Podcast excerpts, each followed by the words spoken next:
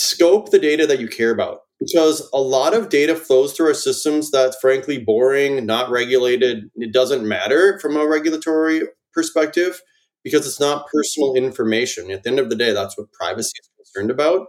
So make sure when you're tracking down data that you know you have a you know some reasonable basis to think that you have PII in these data flows before you even you know get started there.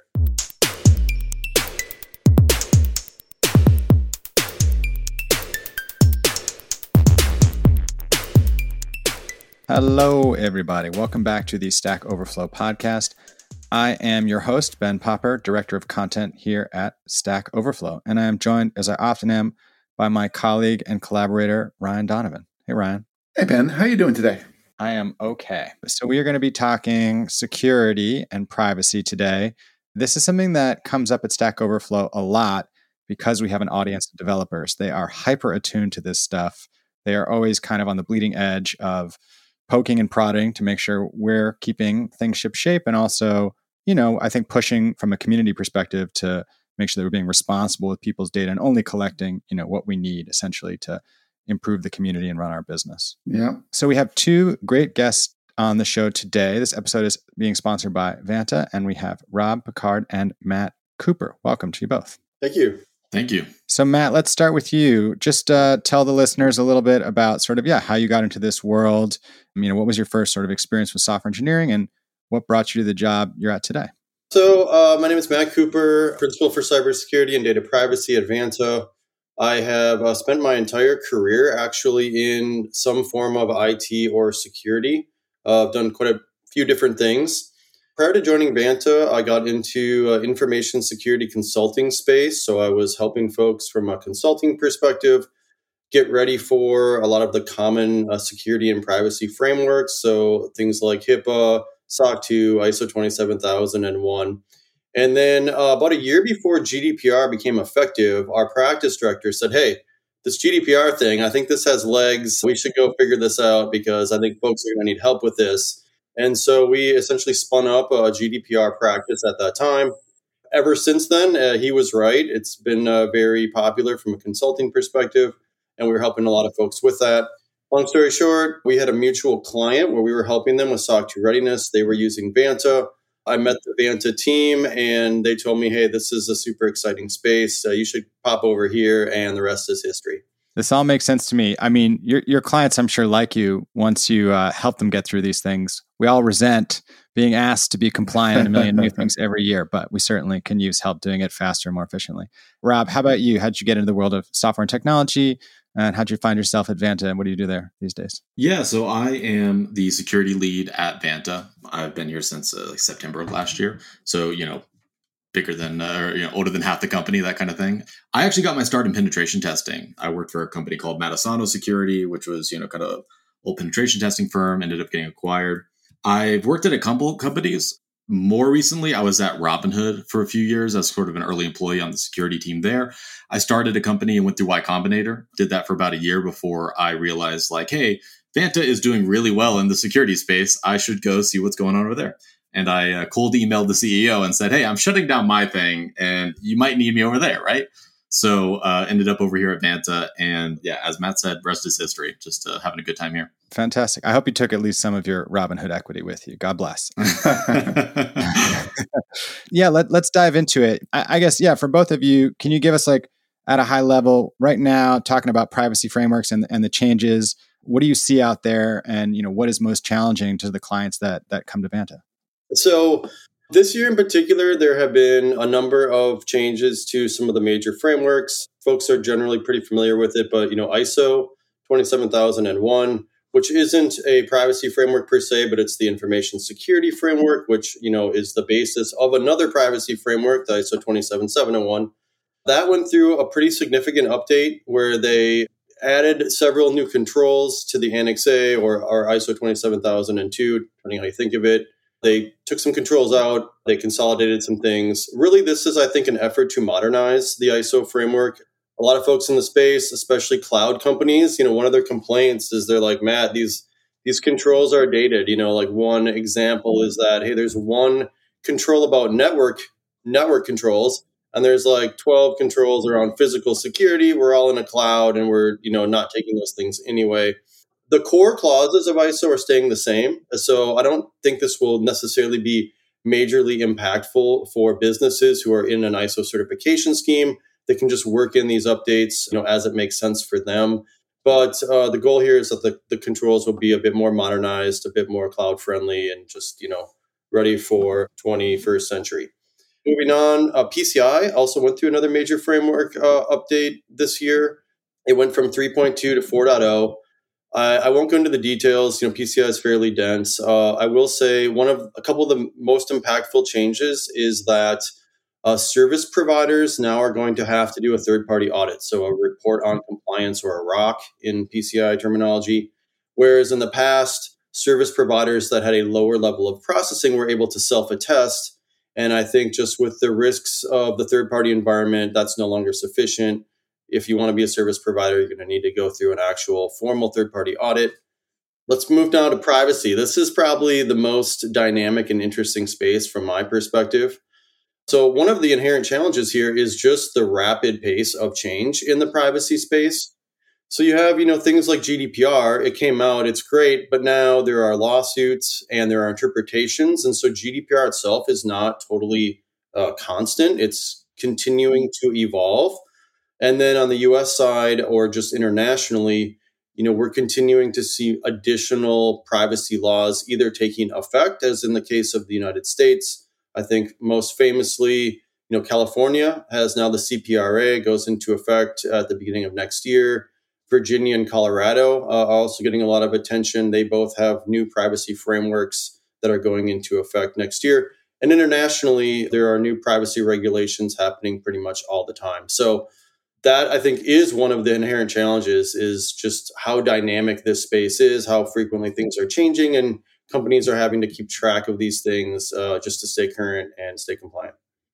Yeah, I mean that sounds like there's there's a lot I had to deal with writing about uh, PCI and HIPAA, GDPR, and I never really thought about all the the changes in there. So what's for engineers trying to keep up with this? What do they have to do?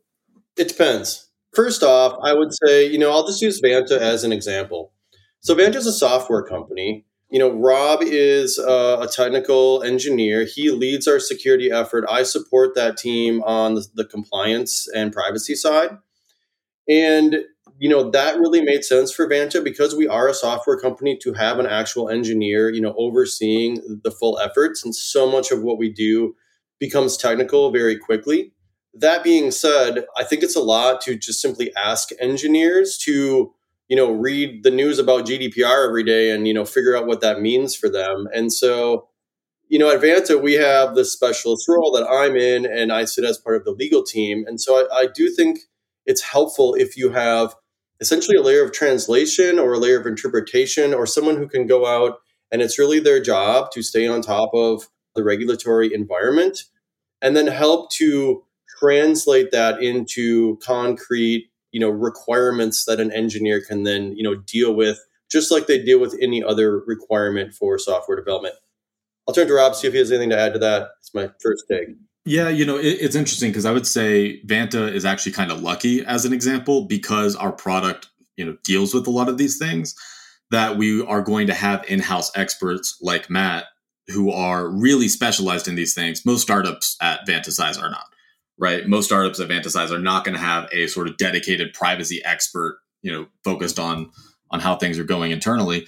I think without that, you have to kind of work with your legal team, you know, either external counsel or internal. You have to have some interpretation of what these things mean for your company, and you have to translate that into at least high level requirements, right? Like, hey, guys, we need to list our sub processors, right? That's a pretty, you know, basic requirement from a lot of these privacy frameworks.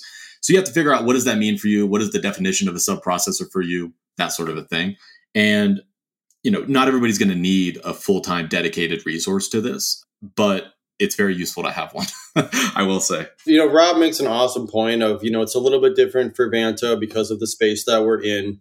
And I was going to add to that, I, I won't belabor it here. We'll talk about it, I'm sure, further. But I do think if you don't have that opportunity, making the effort to really understand the regulatory framework and how it applies to you can be hugely advantageous because it's confusing. There's a lot of detail, and you can't just rely on what people tell you because people misunderstand. There's different interpretations, etc. So I do think, right. you know, at the end of the day, for the organization to under- really make the effort to understand this for themselves is well worth it. Yeah, this is really interesting. I want to talk a little bit about sort of like how to keep track of all those things. You mentioned sub processors. You know, it sounds like it would in some ways maybe be frustrating for engineers who are just focused on building product to spec and on time and on budget, you know, making sure it works well at the, you know, the memory and the speed and to all the different, you know, clients on the other end. When you're thinking about tracking data through all those subsystems, but also trying to build something that's great with APIs and microservices and talking to a million other endpoints, do you make those decisions early on in the architecture or is that something you can evolve you know matt to your point as new legal cases move through or new you know organizations kind of update their frameworks? You know i can jump in on that. I think the key here is you want to plug into the like procurement process and at a larger company, you have a very robust procurement process, right? Where it's, you know, it's got a million checklists. Legal is going to see every vendor. Security is going to see every vendor. IT, enterprise engineer, they're going to see every vendor. They might even run the process. At smaller companies, you're not going to have that. But in theory, somebody has to pay somebody eventually, right? So you need to plug in there. And at the bare minimum, I mean, I cannot stress enough how much I am not the right person to interpret these laws. But at the bare minimum, you really need to be at least tracking where your customer data is going, like which third party companies. And, and right. that can be scoped a million different ways. That can mean a million different things. Maybe it's emails, maybe it's IPs. And that's where you get into having a good lawyer or a person who is an expert in this space to interpret it. But you just need a checkbox somewhere when you buy a new tool that says, hey, do we need to add this to the website and maybe notify people? Maybe you notify them every now and then, that sort of thing you don't have to go so far beyond the maturity of the rest of your company. I would add to that. I, I think that's definitely like the right way to do it. The best way to do it is attack it in that procurement process or really upfront before you start sharing data. Understand what you're going to share, you know, when, how it's going to be used, etc. But you know, kind of to the point Rob made, not everyone can do that. Or maybe you're coming into an organization and this is now your responsibility, and they just didn't have the capability to do that in the past.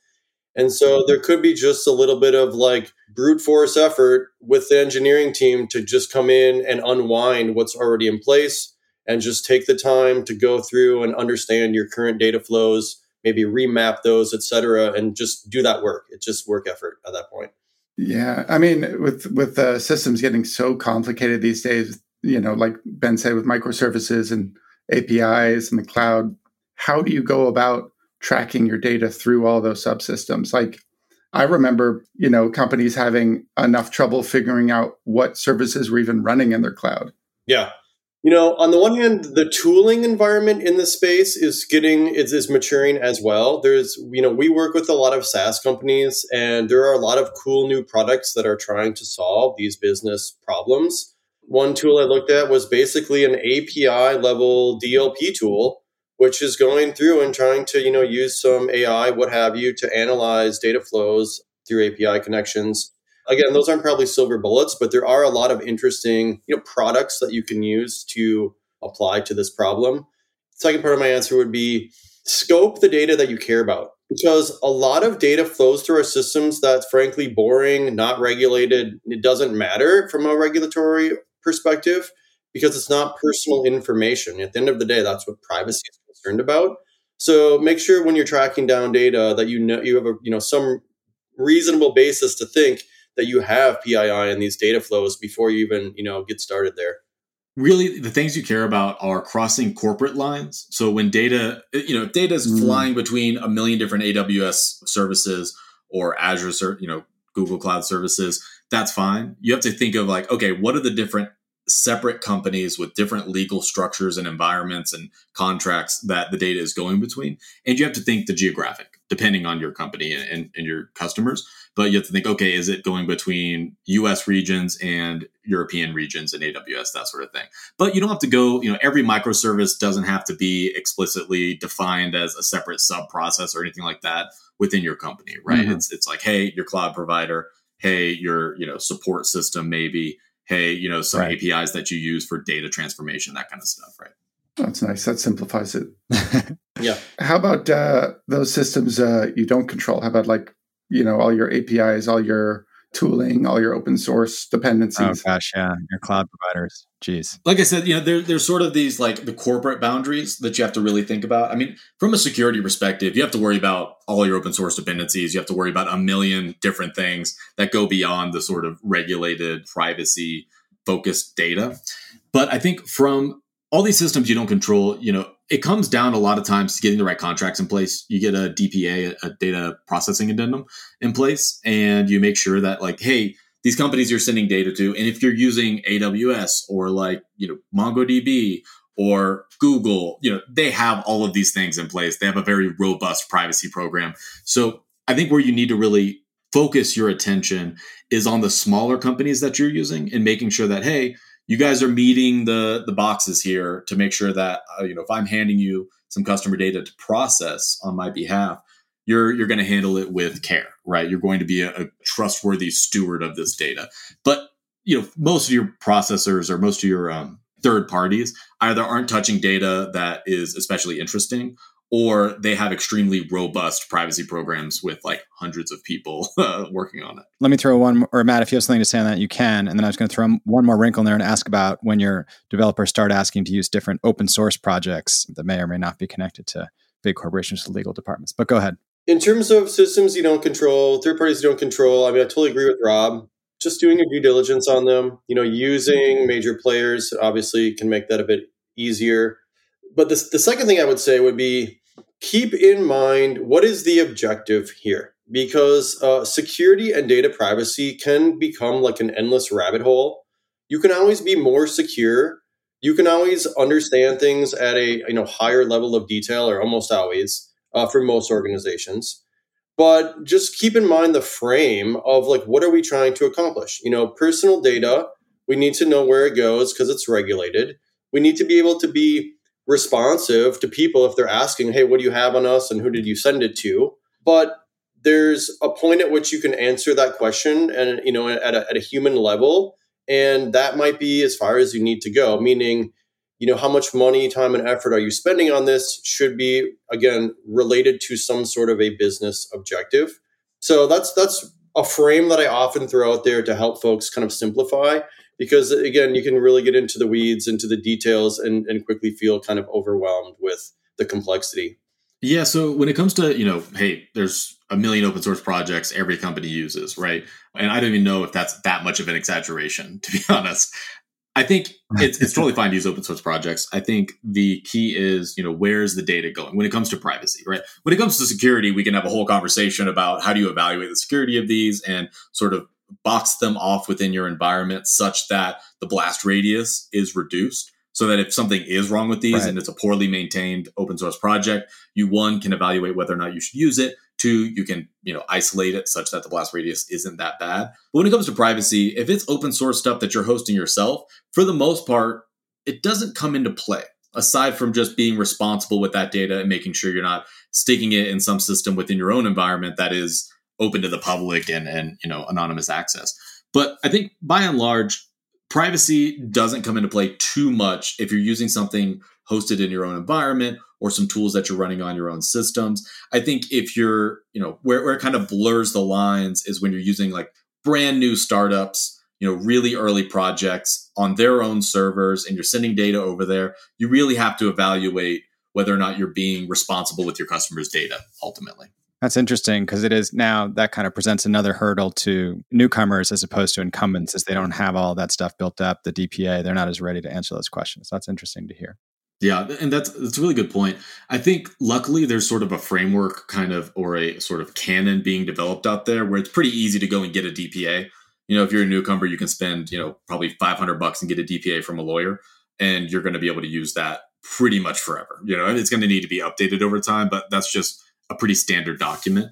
So there's some processes you need to put in place. There's a little bit of, you know, that problem, but hopefully over time it, it sort of gets reduced. You know, we, we love talking about uh, DevOps stuff here. DevOps folks, they they love to uh, automate everything. So how do we make this easier and automate security on this big complex system. Yeah, automating security is hard. Um, you know, I mean, there's a lot of things you can do. I think mm-hmm. the the biggest thing to think about is if you're ever inclined to tell someone not to do something because of security, you should ideally be putting in a technical control or evaluating whether or not it's really something you need to block. Right? It's the question of, hey, you know, do I need to put something in place that prevents this from happening with a break glass mechanism for when it needs to happen? Or do I just need to give somebody more context, right? I'll give you an example. You don't need to block somebody from adding a new npm dependency, even though there's a lot of, you know, a lot of mistrust of like the node package system amongst the security community i think mm-hmm. just because it's so sprawling and it's so big and there's a lot of incentives to go and find little bugs with it and report them as cves but what you can do is you can use tools that like put some context in a pull request, right? You you go and you know add some code, it adds a dependency. It says, hey, by the way, this is not very well maintained, or there's some known vulnerabilities. You as the developer are now educated enough to make this decision yourself.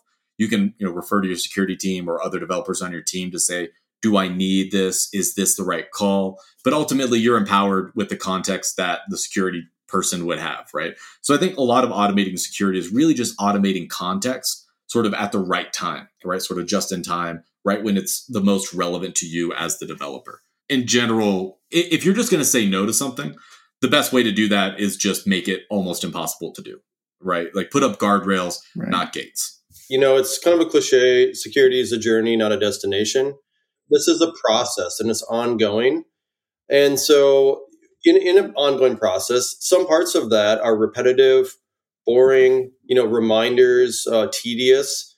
Those are the awesome things to automate so that you can free up the human to do that thing that we're good at, which is the complex thinking, the, you know, solve the hard problems and just free up that brain space from just remembering to run my vulnerability scan. Well, let's just automate that thing or remembering to, you know, do some sort of an activity or exercise um, let's just take all that low hanging fruit, automate that because that's that's sort of the easy button, and then we can continue to mature as we uh, go down that road. So, for folks who are listening, just you know, give us a quick pitch. We're almost the end now. You know, how does Vanta do this is sort of the overarching question. But you know, why choose you? And you know, if I'm a client who comes, let's say, given our discussion, I'm a medium-sized company. I don't have a huge legal or compliance department. I've got maybe some people who want to learn. And, you know, I'm using some cloud providers. I built some of my own stuff and my developers are interested in, you know, using open source projects. Like I come in and, and try to talk to you. Give me, give me a quick sales pitch on sort of what you think Vanta can deliver. And then we'll tell folks, you know, where they can check it out. So, you know, Vanta does uh, automation, as we've talked about, for a lot of these things that you need to do to maintain your security and get ready for audit there are bits and pieces of other you know things that were already happening in the market but then there are some unique value propositions as well.